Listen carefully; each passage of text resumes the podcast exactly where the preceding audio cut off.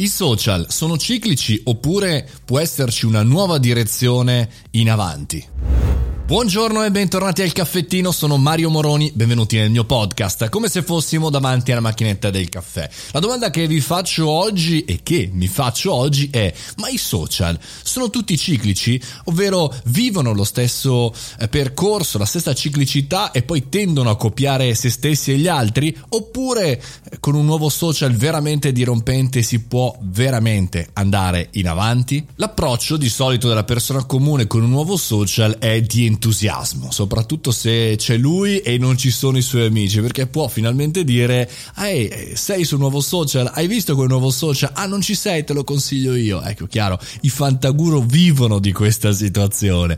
Bene, al di là degli scherzi, poi chiaramente noi tutti siamo portati a pensare che nuovi social con nuovi strumenti, prendete Clubhouse attualmente con l'audio o prima magari altri social come TikTok o ancora prima come Instagram, LinkedIn, Facebook, eccetera, eccetera, potessero portare una rivoluzione. In alcuni casi lo è, ma non è per quel motivo, non è perché è più democratico, ma è per principalmente il modello di business e la tipologia di persone che incontriamo. Il modello di business mi riferisco a quello dei social, ovvero se c'è la pubblicità, se è una pubblicità che interrompe, oppure se c'è, non so come su LinkedIn, un abbonamento da pagare Insomma, eh, il modello di business del social, il contesto e le persone che incontriamo invece derivano non tanto da persone nuove che non ci sono da altre parti, ma sono le stesse persone che però hanno un vestito diverso, hanno un tono voice differente, sono lì per uno scopo differente. Chiaramente se vado su TikTok vado per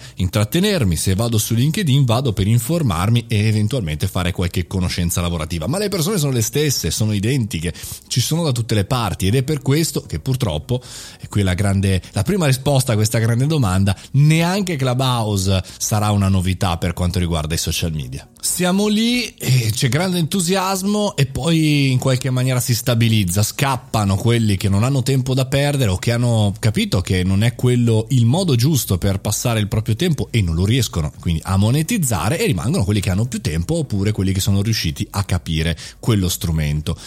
Come fare scegliere per noi imprenditori, per noi professionisti il social giusto non dall'età, non dalla eh, diciamo così, notorietà, ma dalla stabilizzazione, ovvero quando un social è stabile, si è stabilizzato, prendete Facebook o prendete anche LinkedIn, bene, c'è quel nucleo di persone, c'è quello zoccolo duro di persone che è lì perché ha capito e perché gli piace stare lì.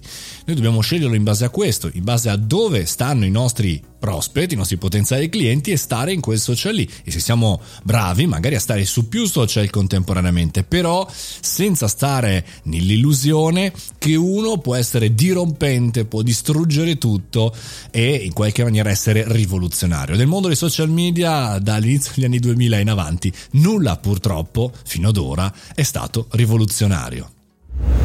E dalle rivoluzioni digitali alle cose normali, questo è il caffettino, io sono Mario Moroni, ci sentiamo tutti i giorni dal lunedì al venerdì alle 7.30. Se avete anche, come dire, suggerimenti, tematiche da suggerire, venite sul canale Telegram Mario Moroni Canale, scrivetemelo anche lì. Ci sentiamo domani.